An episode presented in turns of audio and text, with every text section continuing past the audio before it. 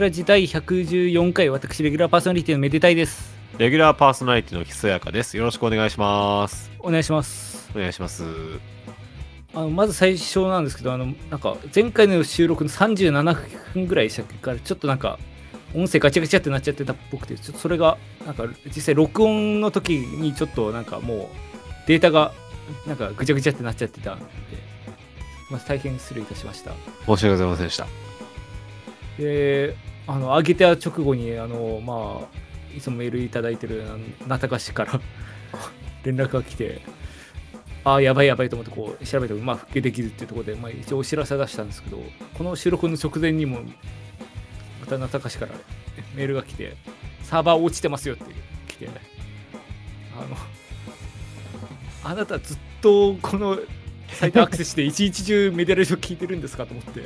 ちょっと、まあ、あの、まあ、我々も頑張んないとなって気持ちになってるんですけど、繋がんない、繋がんない。繋がってないです。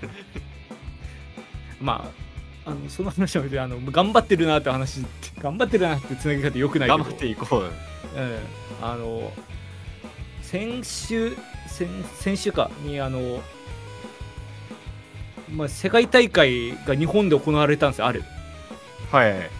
もう結構由緒あるというか、まあ、結構多分10年何、十何年やってる大会で、これまでも世界中各地でやってて、で、それが今回、まあ、なんと日本で世界大会が開催されてっていう、そういう、まあ、ところがあったんですけど、まあ、それが GBB っていう大会で。GBB ね。いや、今年まだ見てないよな。去年は結構見たんやけど。そのグランドビートボックスバトルっていう、うん。あもうビートボックス競技、まあ、特にバトルの世界大会ですね。うん。で、あの、このラジオだと、まあ、超大昔に、あの、韻の話でラップの話もしたり、ラップバトルの話もその時したと思うんですけど、まあ、それと同じように、ビートボックス、あの、口で、あの、ドラムであったりとか、いろんな楽器の音を奏でて、もう自分でその演奏、口だけで演奏するっていう、そういう、まあ、音楽文化があるんですけど、それの、まあ、いわゆるバトルですね。で、明らかにこう日本では去年すごい盛り上がったイメージがあって、多分ロフとか、あの、早々周りが多分結構盛り上げたイメージが。こう知名度を1個グンって上げたところに急にちじにちょうどよく GBB2022 があって、なんかみんなすげーってなった覚えがある。あれですよね、まあ、そもそも日本って意外とビートボックス文化が結構根付いてる国ではあって、うん。まあそれは一重にまあ大昔歴史からたどるとまあハモネプっていうのがもう当時ビートボックスとは言われるあの、えーボイパうん。ボイスパーカッションってあのやっぱこう楽器使わずハモこう歌でハモってこうなんか競うみたいな番組があったんですよね当時。めっちゃ見てた。うん、私正直あんまりそこは通ってなかったんですけど、まあ、そこであのそのリズム隊としてこういわゆるボイパーが一人とか入ってたりして、まあ、そこからまあ今に活躍するスターとかも生まれたりしてるんですけど、そうですね。うん、そそこがあったりとかあとまあ一番有名なのはまああの、まあ、あの YouTuber のまあ何とお呼びしたらいいか分かんないですがヒカ様。さまあ、あの、まあ、ヒカキンっていうね、こう、日本です、名は知らぬ人はいないって言っても過言じゃないと思うんですけど、うん。ゆまあ、YouTuber がいて、もその人が、もともとボイパーのチャンネルとして、まあ、ひこう、YouTube にこうチャンネル作って、マリオビートボックスがね、大バズりしてね。そのまあその後あのビートボックスゲームとか。あそういうのでやってたんですけどまあだんだんこういわゆる YouTuber 活動にこうシフトしていって。まあその商品紹介とかそのなんていうか効果音とかはビートボックスでやってるけどまあそその程度にとどまってたんですけど。でも最近またなんかちょっとこう熱が再燃してきたみたいで、そなんか GBB もなんか 4日間全部行ったらしいですもんね。ヒカ様。そうだから明らかにそのロフの2人があのヒカキンの解説動画を始めてからヒカキンが熱が再燃したいや、やっぱ、あれなんですよ、その、やっぱ我々ヒカキッズとしては、うんまあ私正直ちょっとあもうちょい後なんだけど、あの、やっぱ、ヒカキンという存在初めて知ったのが割とビートボックスをガチガチにやってた頃の世代じゃないですか。はいこう、まあイコール YouTube 見始めたぐらいの時期、2010年代前半ぐらいにもうバチコリにこうビートボックス上げてて、まあ、それこそ他のまあ YouTuber としてこうねこうこういうやつらが出てきたらしいぞみたいなのはあれどその中でまあその一芸を持ってるすごい人みたいなところでいつの間にかなんかこうねなんか肩書きもついてみおなおとなしくなっちゃってみたいな思ってたんですけどそこが本当になんか感慨深い感じバチバチのビートボクサーやってるヒカキン見るとちょっと感動するよね。あのそう。アニメとかゲームとかであの こうだからあ伝わるかわかんないですけど「ジョジョの奇妙な冒険」なんですよこれは。あの、まあ、2部の主人公ジョセフ・ジョースターっていうのがいてまあ、え2部は波紋の呼吸でこう相手もまあカーズだとか、まあ、その辺のエティッシモ2部だっけな。でとかこう倒していくんですよ。でまあ3部はその息子の空樹丈太郎が主人公になって、まあ、スタンドっていうのも出てくるんだけどそこでももう年老いたジョセフが出てくるんです。はいはいハーミットパープルっていうのを使って。でなんなら4部でも出てきて東方丈介。っていうのが主人公でまあ本当おじいちゃんでもうヨボヨボのぼなんか言い方悪いけどボケ老人みたいな感じで出てくるんだけどただもうなんかなんか起きた時にこうその時の勝負感みたいな衰えてなくてこう強い一撃を出すみたいな。なんかそういう感じがあって。うんなんかこう往年のこう人気キャラがまたなんか一瞬だけ力を出したみたいなワンワンピのシルバーズレイリーみたいな。いやまあちょっとワンピースわかんないですけど あまあみた感じ。激キモ逆張りオタクがよ。まあよよかったなと思いつつ。でちょっと私もこう GBB 見たりしてこう昔ちょっとこうビートボックス追ってた時期あったんですけどまたちょっと動画とか追ってたらあのなんか面白いバトル見つけまして。はい。破天だったかな？破天ってもともとあのラップバトルのこう大会みたいなところでまあそこのなんかす別大会としてビートボックスバトルも同じこう主催でやってるみたいな。あそこの破天破天マイクロフォンってこうバトルがあって。でそこがなんかねイベントの1個でやってたんですけどあの2対2で戦うバトル。で、うん。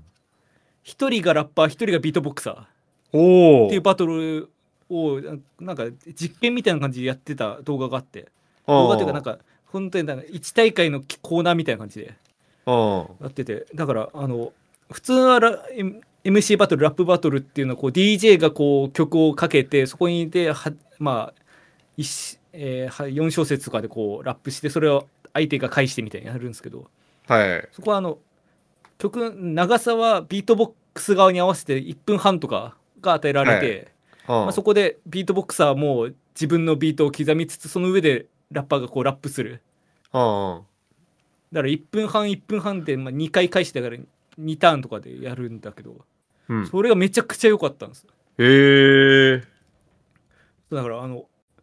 ビートも自分で作れるから本当になんかこうだからビートを返すみたいなこともやるし最最初の人がやってるそのビート難しいこうビートみたいな真似真似というかこうそれを用意したやつじゃないから。うん。そうそうそう。で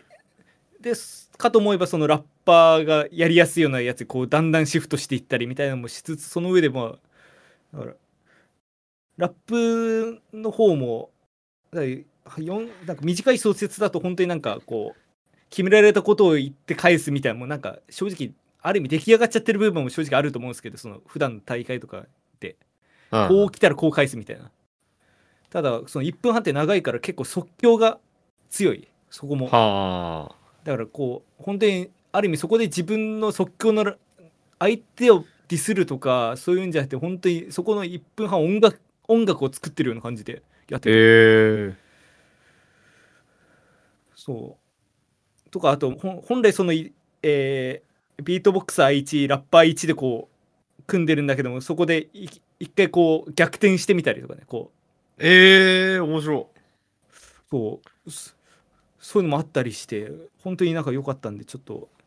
でなんか YouTube 全然伸びてなくてバンジーブチ切れそうなんだけど。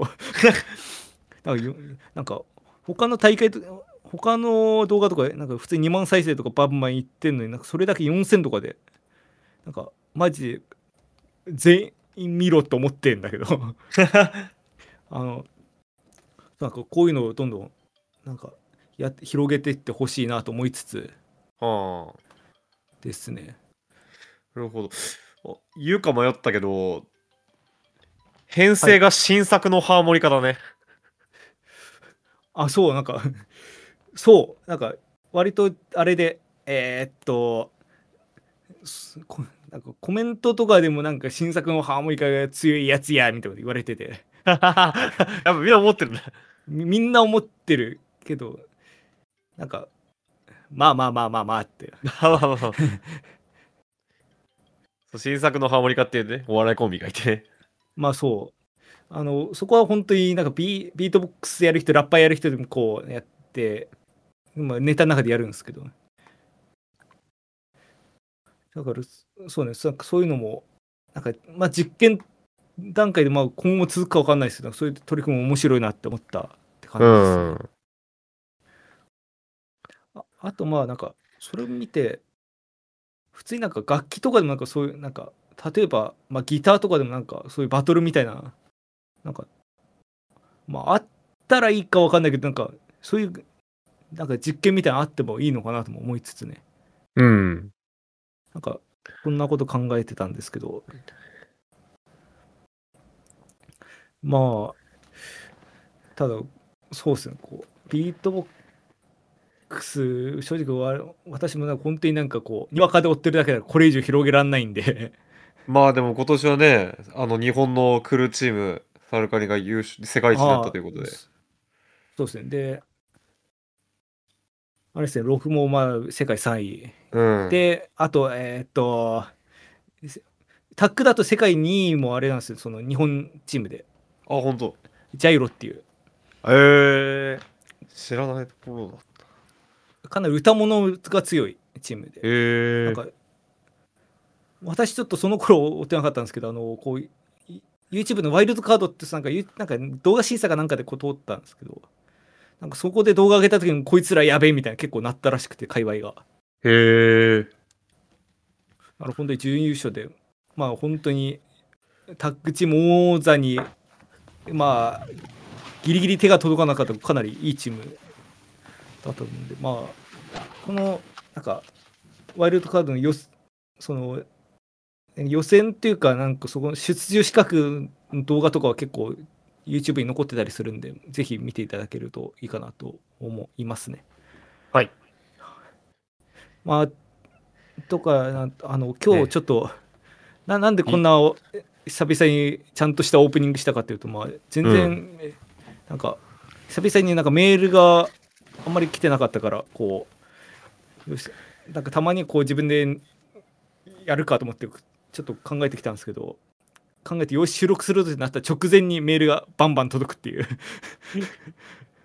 もうああなんなんだよ。こっから曹操がすごいからみんな聞こうって話とかしたかったのに。いやもう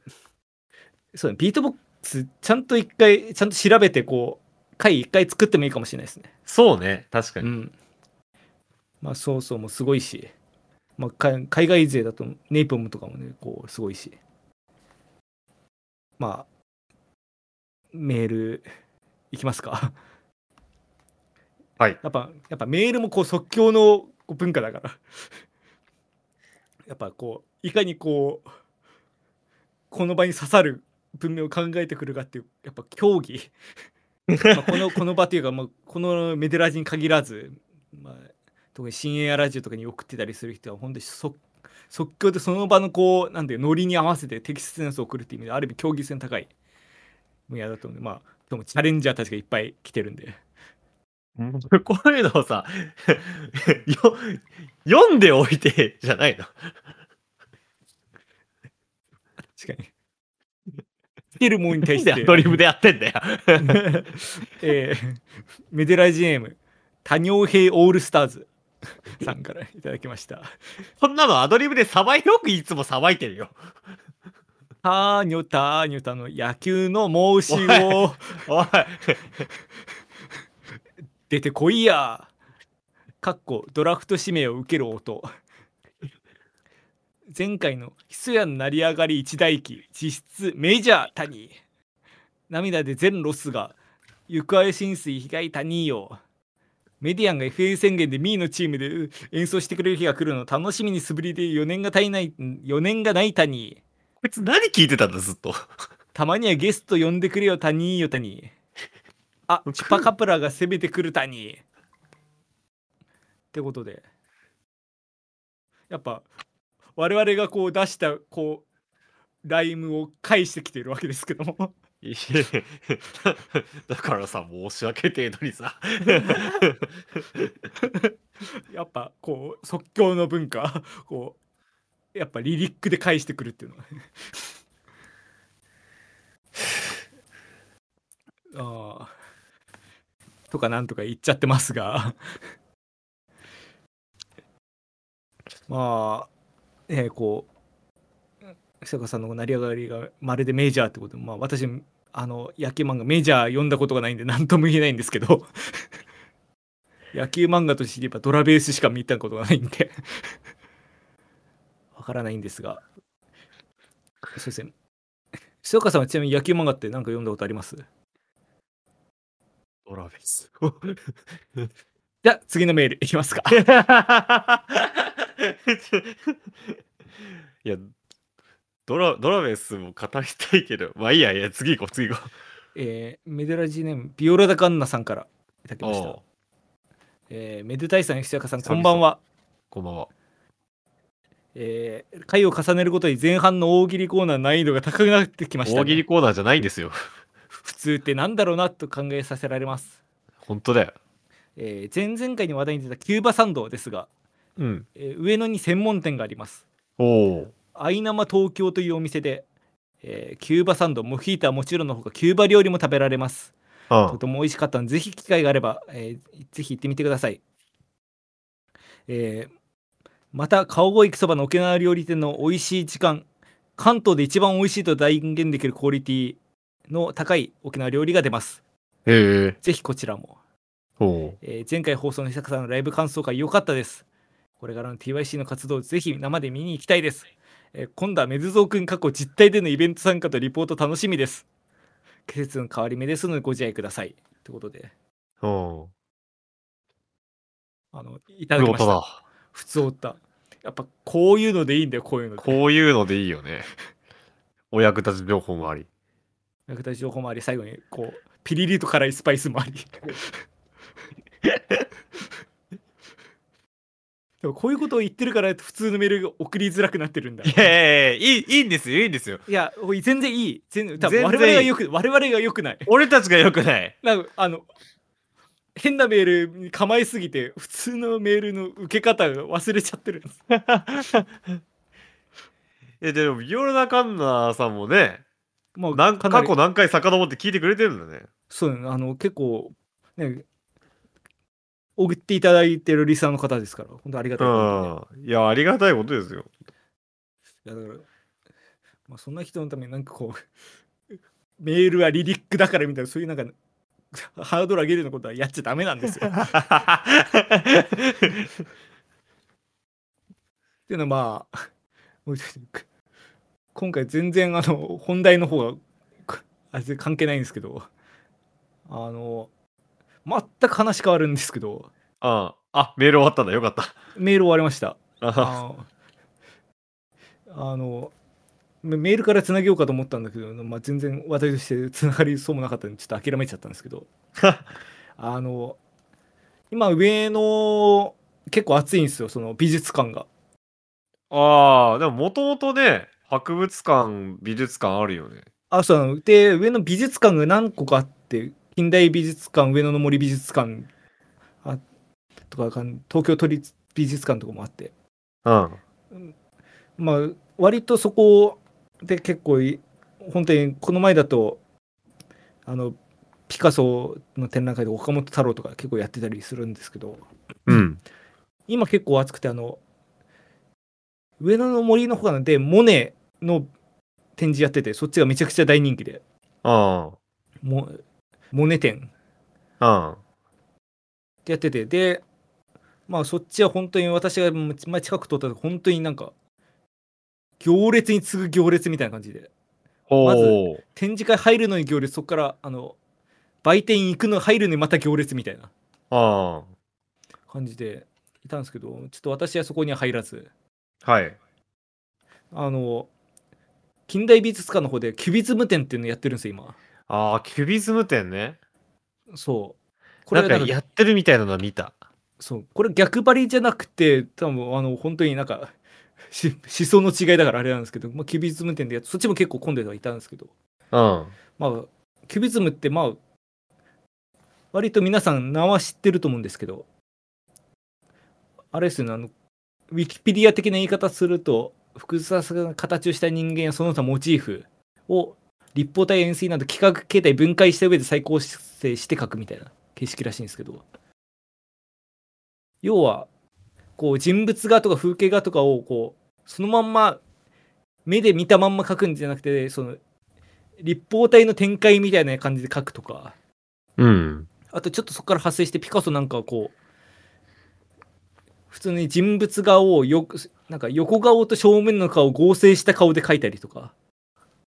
そういう感じでこうどんどん抽象的な抽象的って言うとちょっと怒られるかもしれないけどなんかそういう感じでこう実験的な試みとしてやっていくみたいなのがキュビズムで。なんか、キュビズム展、日本でやるのがすごい久しぶりみたいな。あそうかもしれないですね。あのピカソ展が確か去年やとかやってたんですけどそれはもうピカソ単体の展展示会だったんで。多分キュビズムだけでいくとで確かそのパリにポンピドゥセンターっていうその本当現代美術のメッカみたいな場所があるんですけどそこがなんか来年今年来年にあれしててなんか改装しててでリニューアルオープンみたいなことするのがなんか来年ぐらいだったと思うんですけどなんかそうするともう自分とこで大々的にやるからそこから貸してくれなくなるからそこに展示されてるキュビズムの絵画とかがなんかしばらく来なくなるんじゃないかみたいな。ああ。あてか思い出した。50年ぶりとかだった気がしますなんか。えっと、今調べたらそう書いてあります。うん。あそうだなんかな書いてあったの見たわ。でだから多分次日本でキュビズム展見られるのもしかしたらね50年後だから我々もう後期高齢者になってるぐらいのタイミングかもしれない 50年後に見るって、フリーレンの1話だ。ちょっとフリーレン見てないんですけど。あのそう。だからぜひまあ東京お近くにお住まいの皆さんもぜひ行ってほしいんですけどそのキュビズム。で当時のこう美芸術家の中で本当になんか大流行りしたらしくて。うん。なんか美術家のはしかみたいな呼ばれ方もされたぐらいみんな一流行回りすぎて、そうキュビズム通ってたみたいな。流行り病に例えられちゃう。そう当時の。なんかそんぐらいなんか流行ったらしいんですけどまあもうそれでまあ散々言ったみたいにピカソが有名なんですけどまあもともとブラックジョルジュ・ブラックっていうフランス人がまあセザセザンヌの影響を受けてなんかそういうのをはじなんか実験的に始めてそれをなんかピカソとなんかこういうのやっていこうぜみたいな感じでこう互いに高め合っていったみたいな感じらしいんですよ。うん。でまあキュビズムって言ってもまあこう段階というかこう進化の過程みたいなのがあったりとかあと人によったり時期によったりしてどれだけなんか抽象トがこう広がっていくかみたいな差があるはい。まあなんかすちょっとしなんかそんな展示会で見た感じはセザンヌ的キュビズム分析的キュビズム総合的キュビズムみたいななんかこう難しい言葉とかもあったりするんですけどまああの例えばこう見てすぐ何が書いてあるか一応わかるみたいなやつはあるじゃないですかこう。うん。まあなんかし四角形で書いてあるけどまあ大体人物画だろうなとかこううん楽楽器と楽譜かなみたいなあると思うんですけど。素人目だとなんか絵見ても何にも分かんないのがも結構あったりするしたんですよはいはいはい。抽象的ね。そうだから書いてあるオブジェクトっていうかなんか何書いてるのか一個も分かんない絵があってでちちらっとタイトル見てみたら「行進する兵士たち」っていうタイトルではジャック・ビヨンっていう画家のあの行進する兵士たちってことはまあ人が少なくてもいっぱい書いてあるはずなのに人と思われるものが一個もなくてあ。みたいなだから結構やっぱ素人的にはこうそのタイトルに結構助けられる部分もあるなと思いつつなんかそれでもいいそれでいいのかなとも思いつつうん。なんですけどまあっていうこう前振りは置いといてまあそのがその絵画のタイトルと実際にその作品の関連性みたいなところでちょっとそこでふと思ったんですけどなんか音楽においてもその楽曲とタイトルというかそのテーマとの結びつきってあると思思ってみんな聞いてるよなと思って。ああ。これ、これ、今日一石投じるやつですか？物申し系ポッドキャスターだから物申し系ポッドキャスターですか今日？あまああのまあその物申すまでいうあれですけどやっぱなんか楽曲ってやっぱタイトルここってなんか一緒に考えていいのかなみたいな思ったんですよね。ただ常々思ってたけども改めてこの絵画見てっていうところで、まあ、そこの話その辺のなんか話とかちょっとそこでどう思ってるかみたいな話できたらいいなと思うんですけど。うん。まあ、要あのテーマとしてはあの絶対音楽と表題音楽はというところで、とあと表題あの表題音楽の表題みたいなあの、うん。今この表題音楽の表題と表題の表題って違う表題なんですけど漢字があ、そうなんだ。あの表題音楽はあの目標の表の題はあ。で表題はタイトルの方の表題は表の題へえ。あだからあのラジオ的にあまりに最悪なんで なんでこんななんかに近いところで使われる言葉あの一緒の音読みにしたのがマジで意味が分かんないです表のやつとね、木偏のやつね。そうなんでまあちょっと便宜上あのこういう呼ばれ方をされてるわけじゃないんですけどこのちょっとラジオっていう特性上ちょっとこの表うんその木偏の方の題は木偏の方の表題はプログラムっていうふうに呼びますはい。で表ず表の題はタイトルと呼びますはいはい。というところでまあちょっとそのあたりの楽曲のタイトルとそのテーマプログラムとその内容の関係みたいなところであの実はあの別にわ私が思いついた話題じゃなくて特に200年ぐらい前にもう散々もう散々散々議論になった話題なんですよこういうのって。あ、そうなんだ。うんまあ、そこでこの絶対音楽とか表題プログラムの方の表題音楽っていうのはあの生まれた言葉なんですけど、うん。まあ、一応言葉から聞いてきたあの一応言葉の意味なんですけど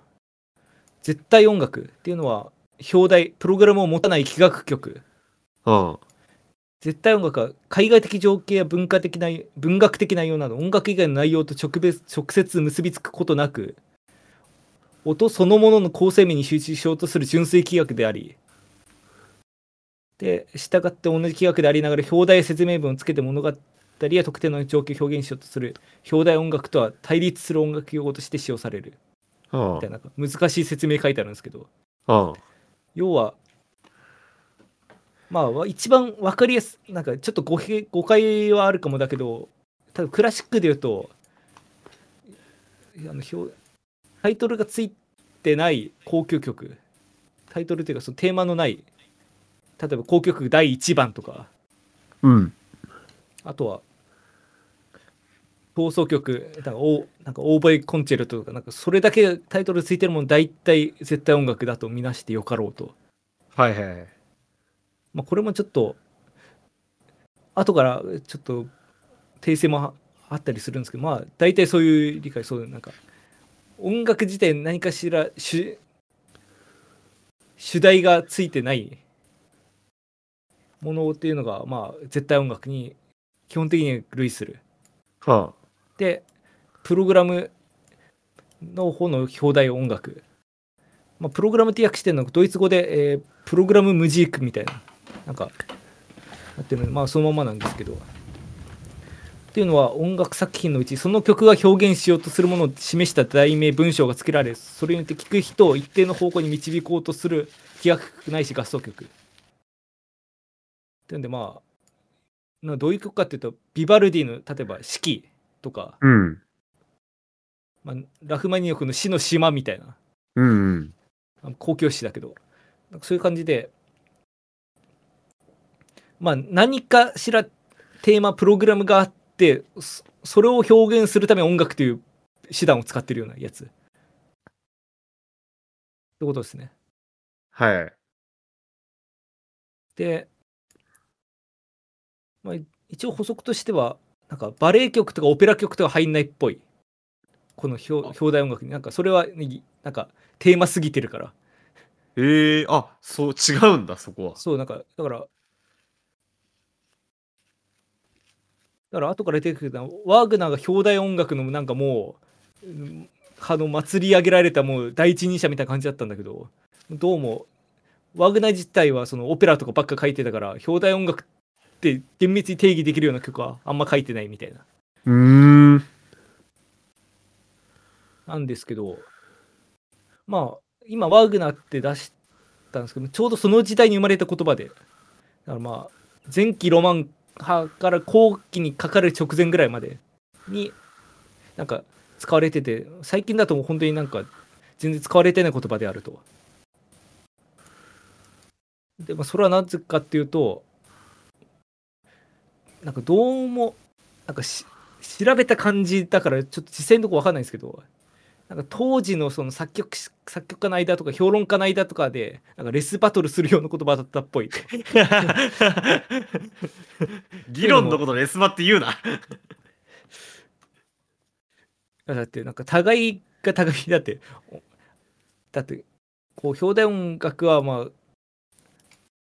感情の表現こそが音楽の目的であるのになんかそれをこう抑制してなんか感情のない音楽を作ってるあいつらクソだみたいなこと言ってたりあで絶対音楽家はなんかあいつら表でそのプログラムに縛られて音楽が自立できてない幼稚な音楽だみたいなこと言ってたあ。りレスバだな。そうマジでレスバーなんですよだから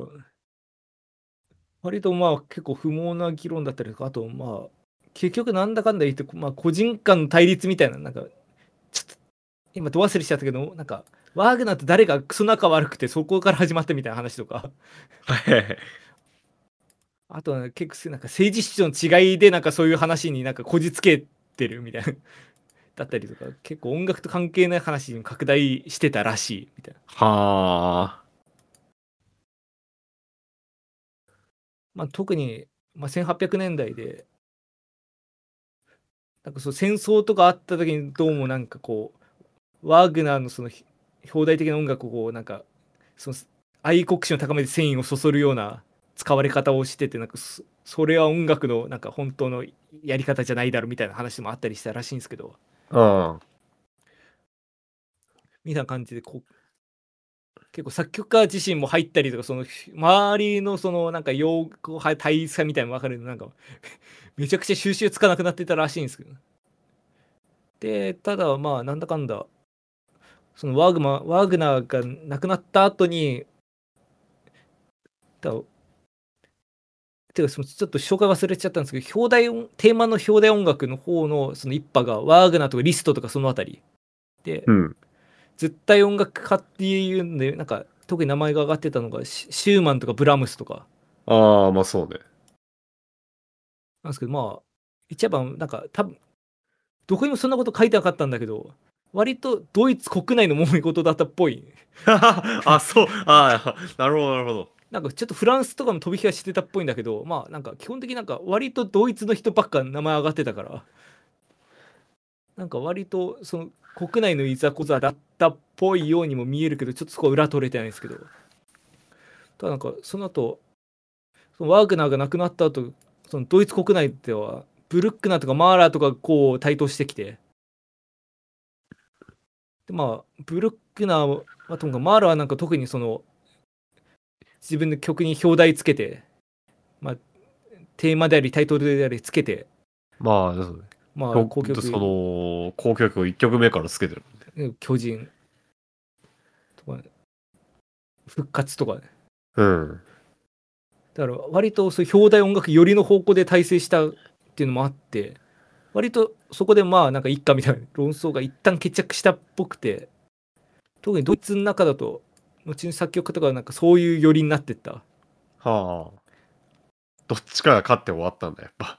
やっぱどっちかかって終わってるし、まあ、なんならなんか言っちゃうともう、なんだろう、今、だって題名のない曲なんかないじゃないですか。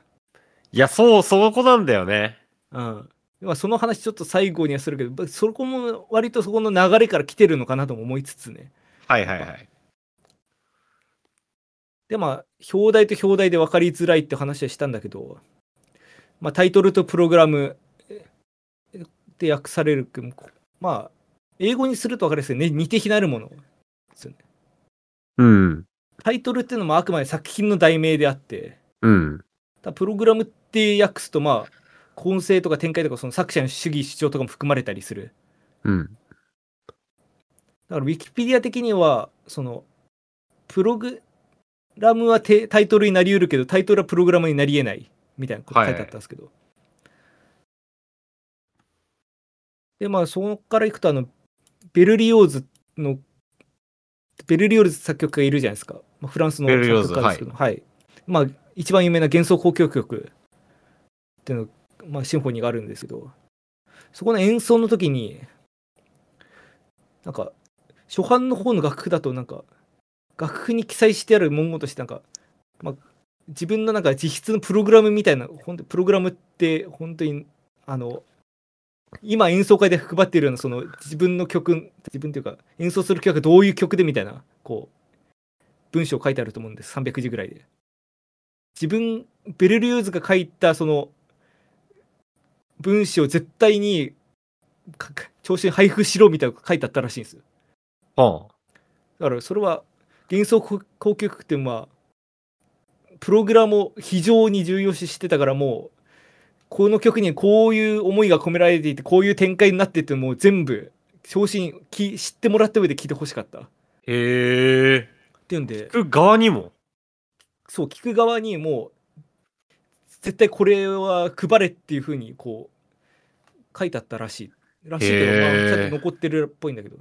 で、まあ、生きてる間ななんでそういうことやってたからって言うとまあもともとまあベルリオーズだと古典の終わりぐらいの人だけどまあ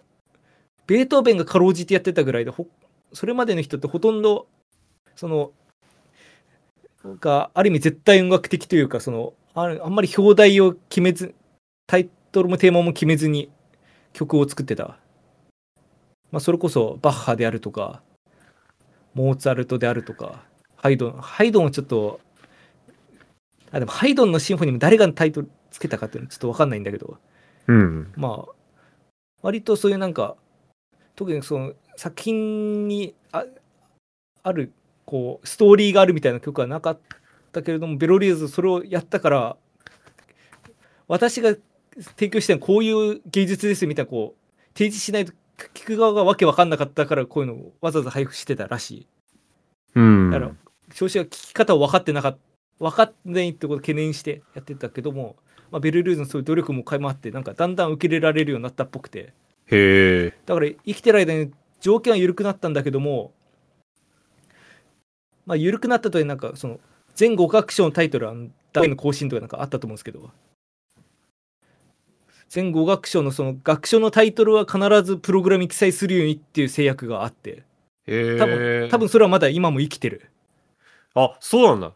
幻想交響曲はね、5楽章あって、結構1楽章から5楽章まで、そのなんか一応物語的な感じ、ストーリー的になってるけど。そうそうそうだから、えー、1楽章が夢情熱うん。2楽章が武道舞踏会うん。3楽章が野の風景うん。4楽章が弾頭大への行進うん。で5楽章が魔女の野縁の夢っていう、まあ、タイトルが付けられてて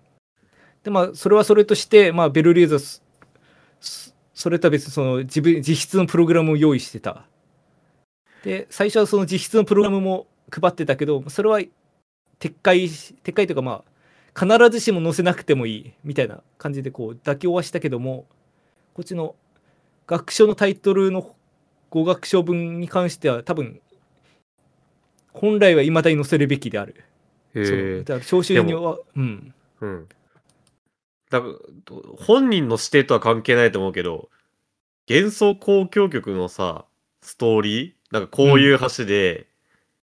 で、なんか4楽章はその弾頭台が落ちたところで終わる。で、5楽章ではなんか、あの、なぜか恋人も魔女と一緒に踊り狂ってるみたいなストーリー、めっちゃ読んだ覚えある。そうなの。割と、なんていうか、やっぱ我々、まあ、ひやかさんも、まあ、根はクラシックオタクオタクなわけじゃないですか。ああ、クラシックオタクであり、それはそれとしてオタク。だから割となんか演奏会とか聞きに行ってたりとか、あとなんかポケットスコアとか持ってると、そのなんか最初の解説文とか読んじゃうタイプだなと思うから、まあ、割とそういう情報入ってきやすいのかなとも思うんだけど、やっぱり、割と知ってるっていうのはまあ、多分そういう、いまだにちゃんとプログラム、その演奏会のプログラムとかに書いてあったりとか、あとポケットスコアとかもちゃんと書いてあったりするんじゃないかなと。なんかよく書いてある傾向にある気がする。なんかじ演奏したこともないのにめっちゃ覚えてるから。うん。そう、だから、それぐらい、まあ、こだわる人はこだわってる。うーん。その、プログラムっていうものに対して。うん。まあ、だからまあ、表題音楽の表す表する題、プログラムっていうところは分かったと。はい。なんだけども、まあ、対して表の題、タイトルはどうか。うん。これってまあクラシックだけに関して言っても、まあ、楽曲の中身に必ずしも影響はしないし、うん。なんならまあさっきもちらっと言ったけど作曲者以外名付けててもなんか認められちゃってたりするもん結構あるですよね。うん。まあ有名なところだとベートーベンのね交響曲5番「運命」なんか本人運命とも言ってないし後付けっていうのは有名な話だよね。そうですね大工も歓喜の歌とか言われてるけどまあ合唱付きだしうん。本 本人がつけたのは一応ベートーベンだと、えー田園はその表題音楽の走りみたいな感じでその。自分で田園って名付けて楽章のタイ楽章ごとのサブタイトルもあったと思うんですけどだから田園は表題音楽だけど他は勝手に名付けたやつが結構ある。おあとし近い年代だとショパンの「子犬のワルツ」とか。も後世の人が勝手につけた。だからちょっと私ピアノ曲あんまり疎いんですけど多分ワルツとななんとか単調何番みたいなタイトルしかないところに子犬のワルツっていうのが後から加わったやつ。っへえ。ていうところでまあ作曲家作曲者の意図と反してまあある意味後の人が聞いてそう思ったのが勝手になんか後世までたなんか語られているタイトルになってるパターン結構あるああ。まあよしあしはともかくとしてうん。まあというのもあるしちょっと私は過激派なんでなんか、まあ、さっきの幻想の話もしたんだけどなんか翻訳した時点でなんか作曲者が意図したものではないんじゃないかみたいなのちょっと思うんですよね。ああ、まあまあ、それはあるよね。そう翻訳したりあと言い言い換えたりしたタイミングで、ね、もうん。うもうプログラムではなくただのタイトルになっちゃってる気もする。うん。有名なところでチャイコフスキーの交響曲6番「悲壮はい。」あれなんかロシア語チャイコフスキーまあロシウクライナ寄りのロシア人だと思うんですけどなんかロシア語で、えーちょっと発音をわかんないですけどパテパテティチスカヤ。っていうロシア語であなんか実際なんか情熱的みたいな意味らしいんですよね。へえ。全然違うじゃん。そうただなんかチャイコフスキー自身がそのそれをフランス人に送るときにパテパテティークっていうそのひ今の悲壮っていう名前もつけてるへえ。でなんかチャイコスキーこの悲壮を書いた書いて初演して1週間後とかに亡くなったからなんか悲壮っていうのはなんかこう自分の死を悟ってつけたんじゃないかみたいな話もあったけども、まあ、実際その時は突然死だったらしいしそこは全然関係なくてだからロシア語でまあ情熱的みたいな感じでつけたんだけど本人がなんかフランス語でミスって悲壮ってやったのがそっちが残っちゃってるみたいな説があったりなかったりするらしいんですけど。まあ本当にここは諸説あるっぽいんでなんですけどまあどっちにしろ本人が名付けたやつでさえもう諸説あるんだから後世の人がつけたら言わんやっていううん。らしいなんですけどまあここまで聞いていただいて分かる分かるとまあ私は割とプログラムは良いとしてタイトルは会議派である という立場を取ってるんですけど。はあのそこからいくとどうもまあさっきの久やかさんもちょっとあれですけどどうも現代だと、ね、こうこのタイトルっていうのがまあ先行しすぎてないかっていう。うーん。ところを思うんすよ。えそう。うーん。なるほど。だから最初に例としてそのキュビズムの話だけどもこうだからみ見て絵を見て全く意味わかんない絵でタイトルを見て初めてああなんか騎士騎士がいっぱいいる絵なんだと思ってみたいなただその順番だったらまああれなんですけど逆だったらどうなってたかっていう話なんですけど。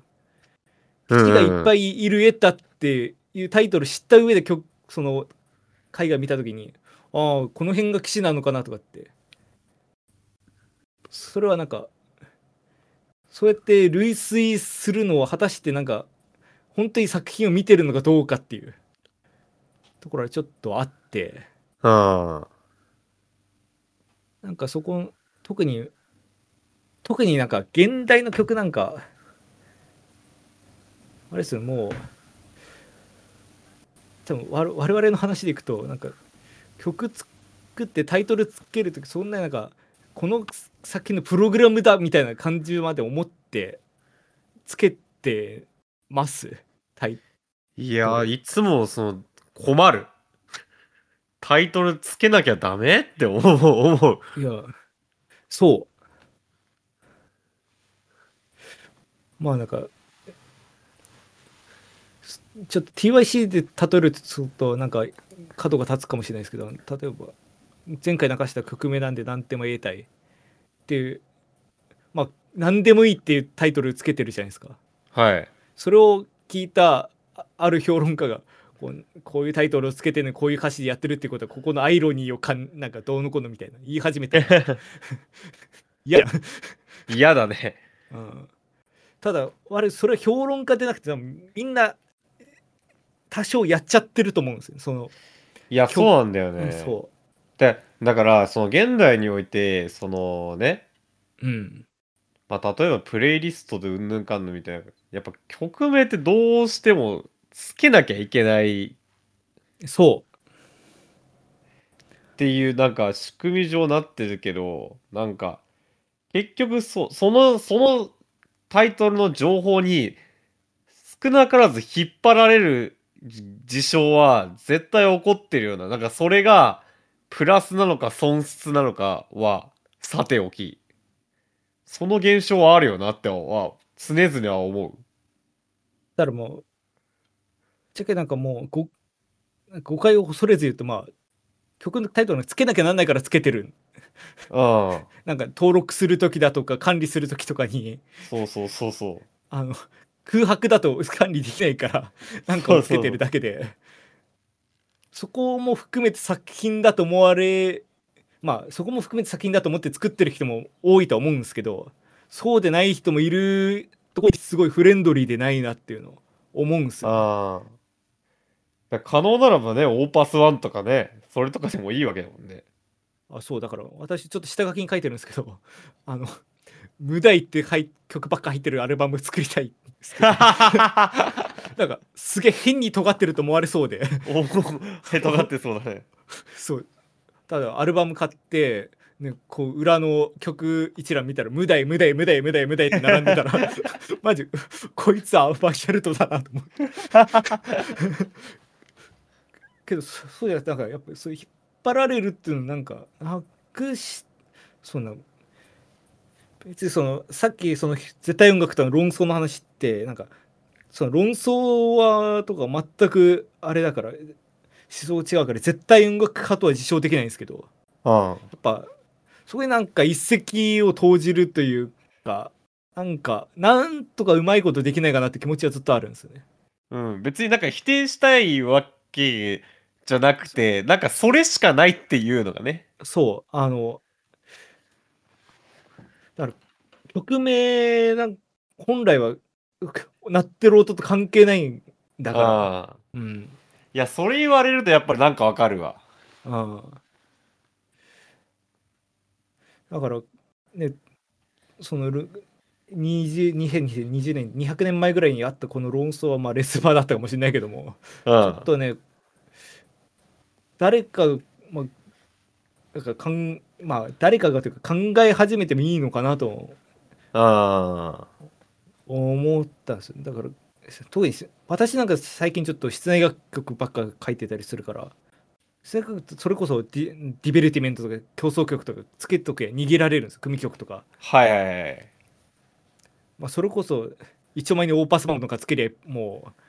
う差別化できても一発なんだけどだからそうじゃなくて本当になんかそれこそポップスとかロックとか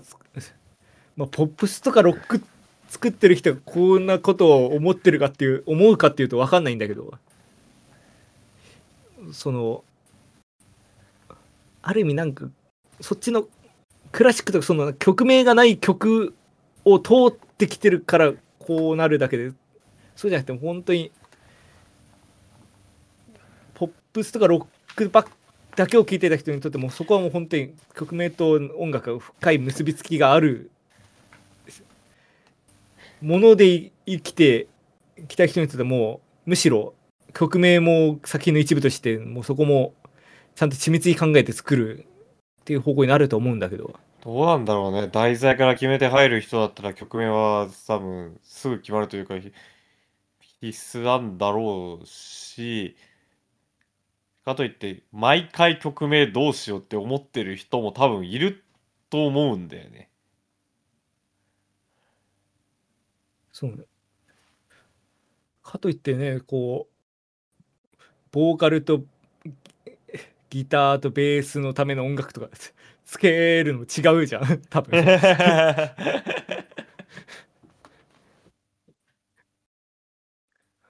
で無題とか作品11作品12とかつけてるのなんか尖ってると思われるし。なんか違う違うもんねそれもね。なんかなんかそうつけること自体なんかこうイデオロギーがあると思われるみたいな。そうそうそうそうそうそうなんかうまいことねできたらいいけど、まあ、本当にプラットフォームプラットフォームがね全部なんかアルバムジャケットバーンタイトルバーンでなってるからし聞く側の聞く側ももうタイトルがないとこうこう故障できないしこの曲って指すことができないし。なんかでもまあ、聞く側がむしろセットに前提になってるようなやっぱり気がする。それこそさっきの話に戻るけど作る側だけというよりはどちらかっていうと。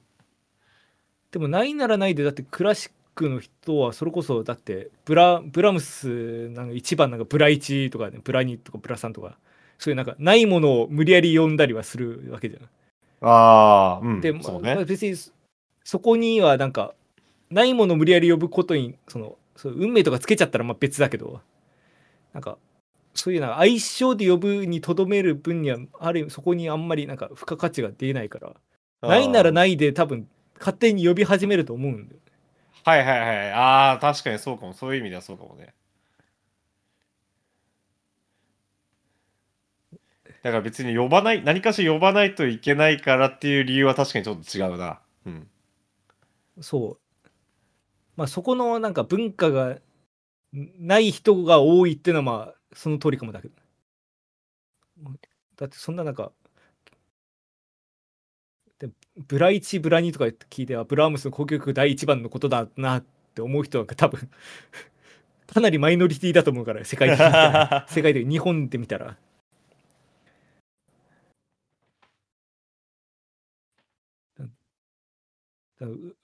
ね、ベートーベンの5番も運命じゃなくてベトコって呼ぶ。そうどどれだけいるんだって話だから。めちゃくちゃオタクだよね。そう。あの理想の偏った。思想というかまあその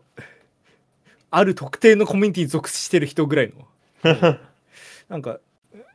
なんとかそこをねなんかこうひ広広げていくって言ったらあれだけどなんかこう理解のある世界になったらいいなと思いつつね、うん。なかなか難しいけどなんかそうね。なんか打開策を思いついたら誰か 送ってくださいそうですねあのこんなアイディアどう？みたいなその画期的なアイデアあったらマジでやるんではいどっちかがどちらかがぜひ取り入れさせていただきます。いいです。し主張できしたいことはお終わりました。まあ今日はこのぐらいで勘弁してやりましょう はい。このラジオの感想は Twitter の、えー、X の？ハッシュタグ、えー、メデラジでぜひつぶやいてください。メデがひだから、ラジがカタカナです。はい、えーご意見ご感想はメールでも募集しております。メールの方は、えーメデラジのサイトのトップページにメールフォームのリンク貼ってあります。そちらからぜひお願いいたします。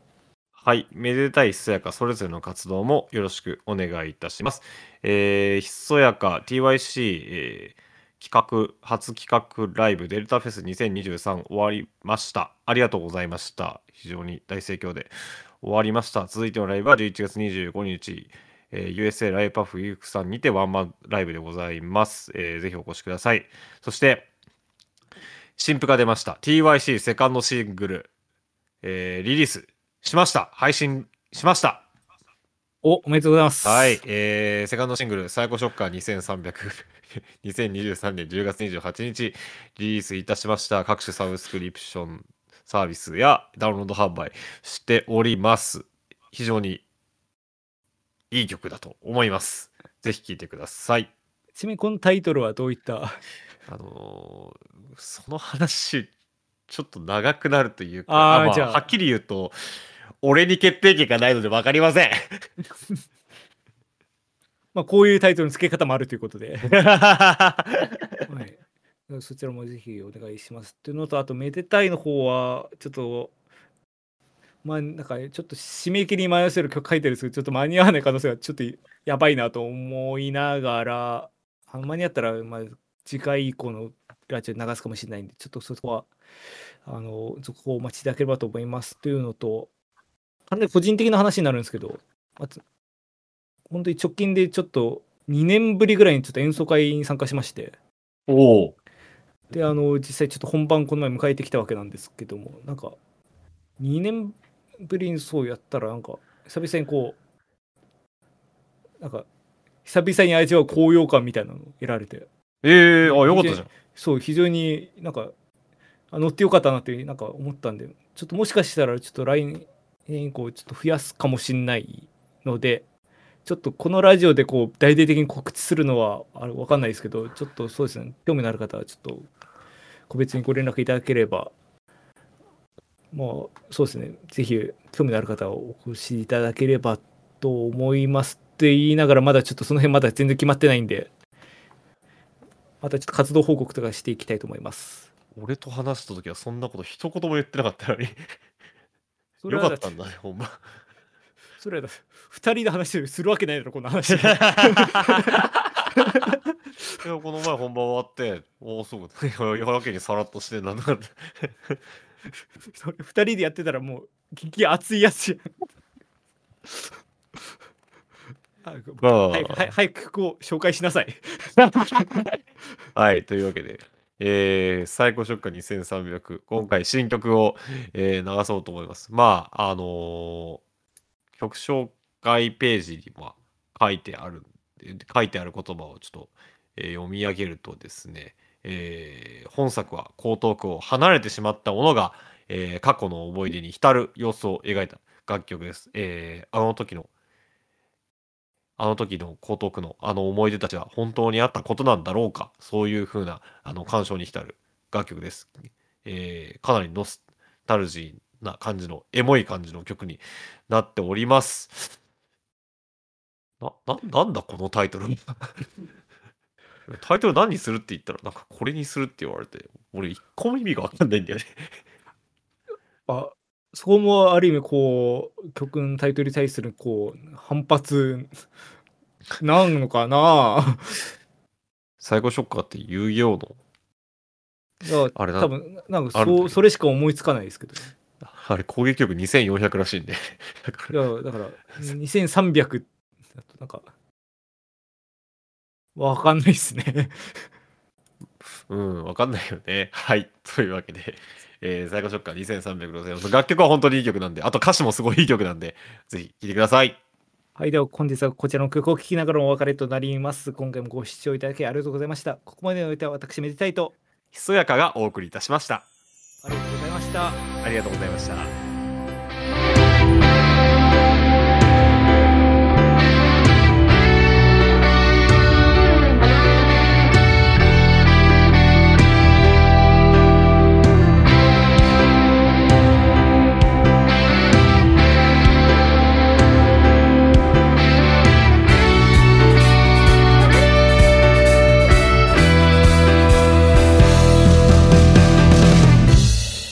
まぶたの裏尾行眉間の反対側の方浮かぶあの時なんでそうなったかは覚えていない思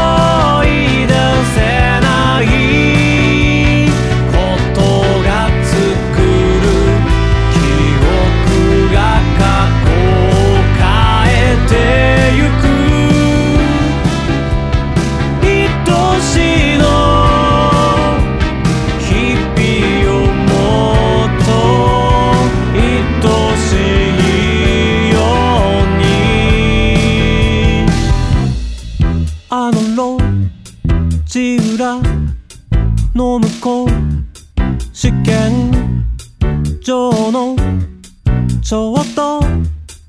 先。引き止めた。の時好きを続ける理由はない